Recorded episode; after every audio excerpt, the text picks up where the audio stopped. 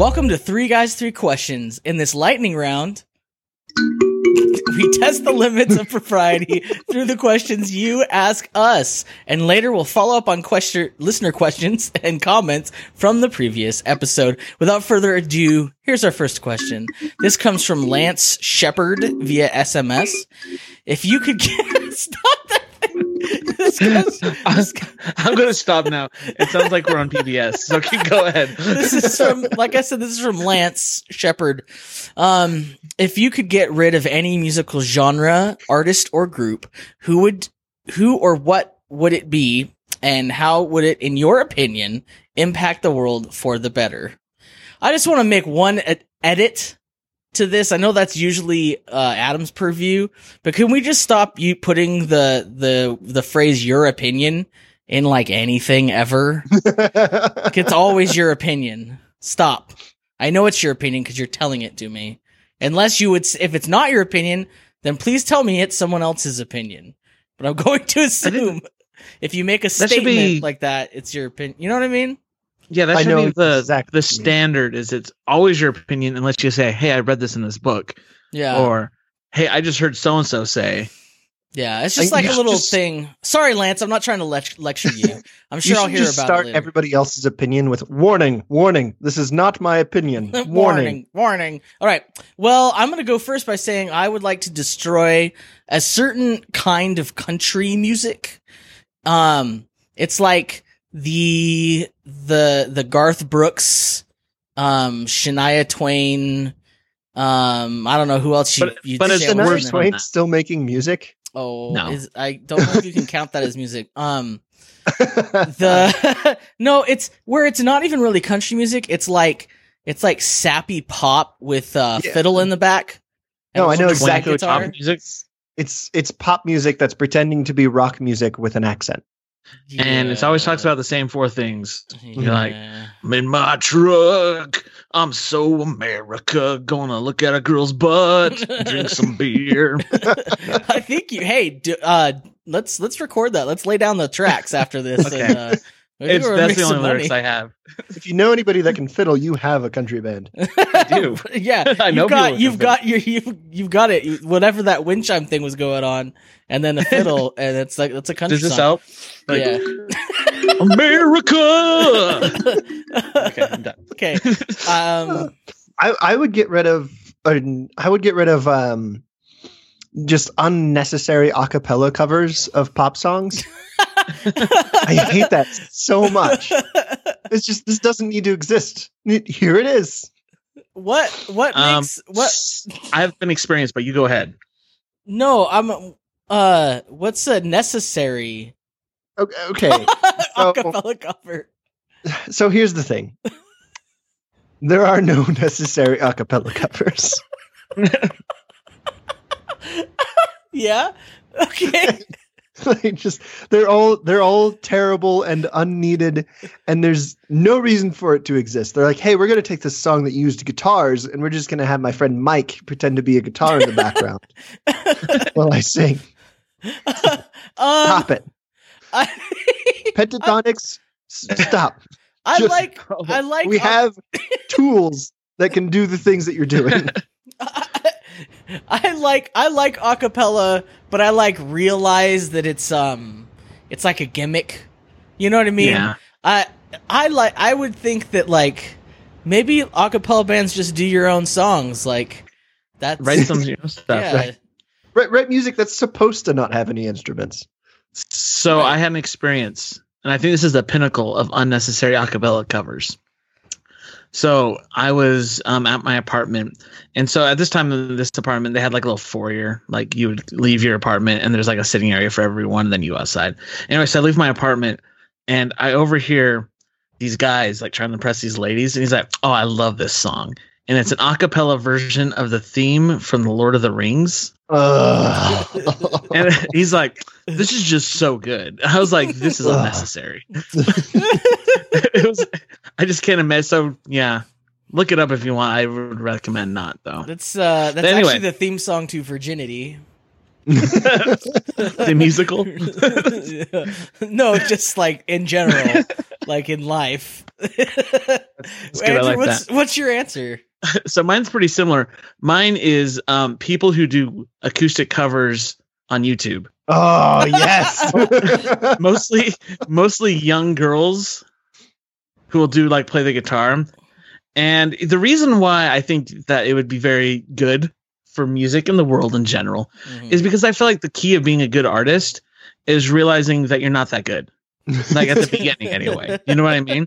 Like you see a documentary, like there's this new one of the Beatles and they like tour for like days and it sucked and no one knew who they were. And because they practiced every day, all day, they got really good.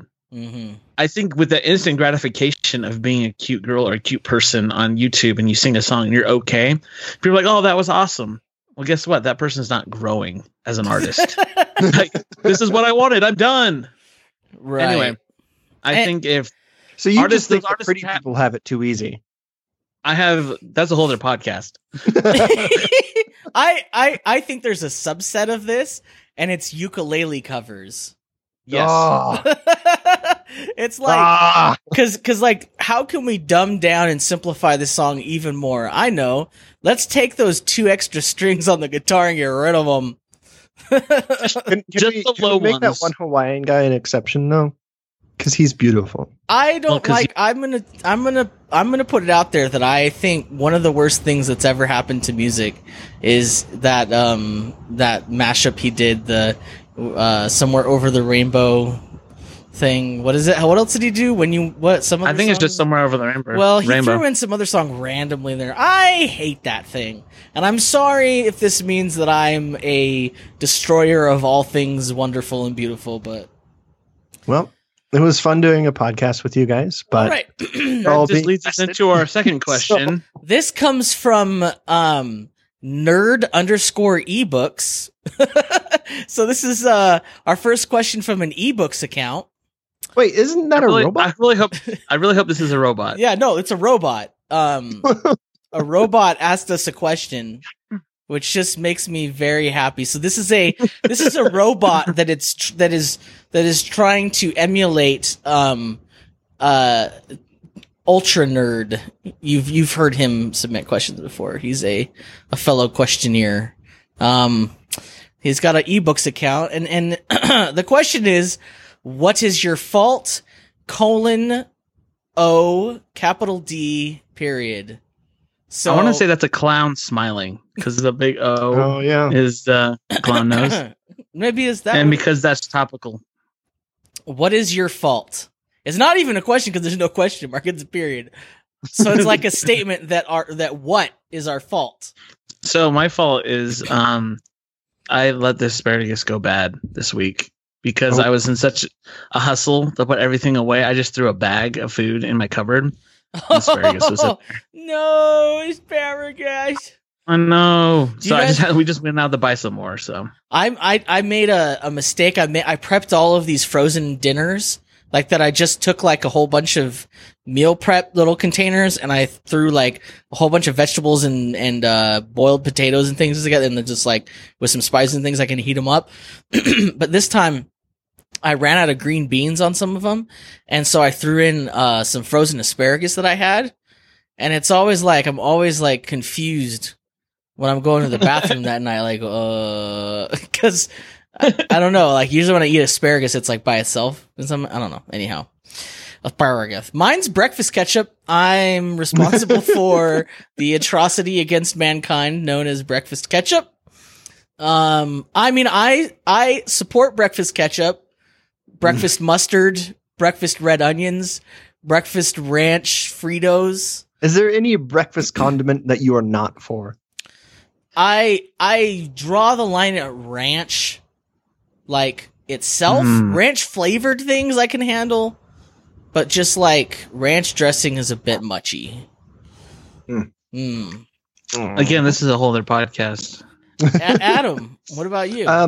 I'm responsible for the inevitable heat death of the universe. Like not wholly responsible, but I am participating in the ever increasing entropy of our system. Because you're a red giant? Well, because I exist. I don't think. I think you have way too much on your shoulders. Are you doing okay? Well, I'm not saying that I'm wholly responsible for it, but like I'm participating in the increase of entropy in the universe. So well, that's depressing. So being unemployed has had an effect on you, I see. Gives me some time to think. Let's go to the next question before I think about this too much. This comes from Shan Shen via Twitter. They ask, which item of silverware do you use the least, the most? I'm going first because I know Aaron's answer. The knife. Me too. That's the one I use the least, is the knife. Also me. I don't use a knife very often. Yeah. Or like specifically the butter knife, because I only ever use it to make peanut butter and jelly sandwiches because it's useless for cutting things. That's the only knife I have, like 1,000 of those knives. Like I have other knives, but I have like an extra amount of those. And I'm like, well, this is useless. Yeah, I use a butter knife to like butter things, but that's not that often compared to all the other things I eat. I do use the fork the most though. I think I'm gonna have to go with the fork as well. You know what? So like the only what's that? Oh, I'm gonna diverge. But you guys go ahead. Talk about your forks. You know what you can't eat with a fork? Spaghetti. Or can't eat with a spoon? Spaghetti. Can't eat spaghetti with a spoon. Mm. You can use it in conjunction with a fork, but not just. So the only thing that I really can't eat with a fork is breakfast cereal. Yeah, but any kind of soup stuff. But I don't really eat cereal anymore. Like regular cold cereal, either I'm getting old or I just the milk. I can't do it. I just can't do it. Milk is really rough on me. I can't do dairy anymore. I can't do it. Like the thing is, I can do dairy as long as it's not just pure milk. That pure uncut Colombian and milk. Stuff, yeah, I can do cheese and a nice. So do you use a spoon the most, Aaron? I use a spoon the most. I would say, if only because I often things that people would eat with a fork, I eat with my fingers. So it's not tactic. Like it's not so like a steak. To be honest, like I will often cut up the steak, and I'll just eat it with my hands. Because why would I dirty another utensil? Like I'm not eating a whole steak like in my hand, like a T-bone, and like I'm gnawing on it. So it comes out of laziness. Steak. It's not even. It's not even laziness. A lot of the times, the way I eat things, is like just in a form where it would be easy to like I'm gonna dip this. I'm like gonna dip a chip, or I'm gonna use some bread to sop this up, or I'm gonna eat it in a tortilla, or you know what I mean. Like perhaps you should consider chopsticks. Well, and I do eat. See, the other thing is I use chopsticks. I use those, you know, those like big spoons, those shooter spoons you get like at the Chinese restaurant. Like, for your soup. Like soup. I use those. What else do I use? Those little corn things that you put in the end of the corn. I don't know. For the kebab. Yeah, on the cob. Corn on the cobs. Yeah, no, I don't know. I just think it's probably spoon, only slightly. You know what I mean? Like I will use a fork, but like. There's all these other things that I use. The thing is, nothing can replace the spoon. Chopsticks and things like that can replace the fork, if that makes sense. That's a good point. So yeah, I do enough of that kind of thing that it pushes out the spoon. And I didn't think we could do it, but we've made the show even worse by our boring answers. Before we get into follow-up, this is such a good question though, but we did so bad at it. Aaron, before we get into follow-up and feedback, though, I have one thing. Can we talk? Oh, my. Freaking so stupid. You're really satisfied with yourself. Let's discuss some follow-up and feedback from previous episodes. Point number 1, that thing. So I admitted I opened my heart to the world and admitted on the last episode what one of my biggest sources of anxiety is in this world, and it's people leaving a voicemail or texting me or something, or just asking like, "Can we talk later?" Or so, you know, "Can you stop by my office?" Like not telling me what they need, and then everyone on the internet got a hold of that and ran with it. Mm. And not only that, a whole bunch of stuff happened this week where that also happened. It was just like panic inducing.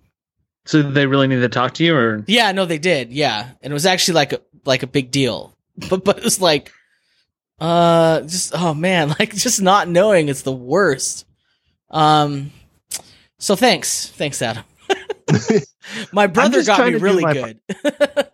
I'm just trying to open the theater of the mind and invite people into our adult haunted house. We talked about that too. Thank you for.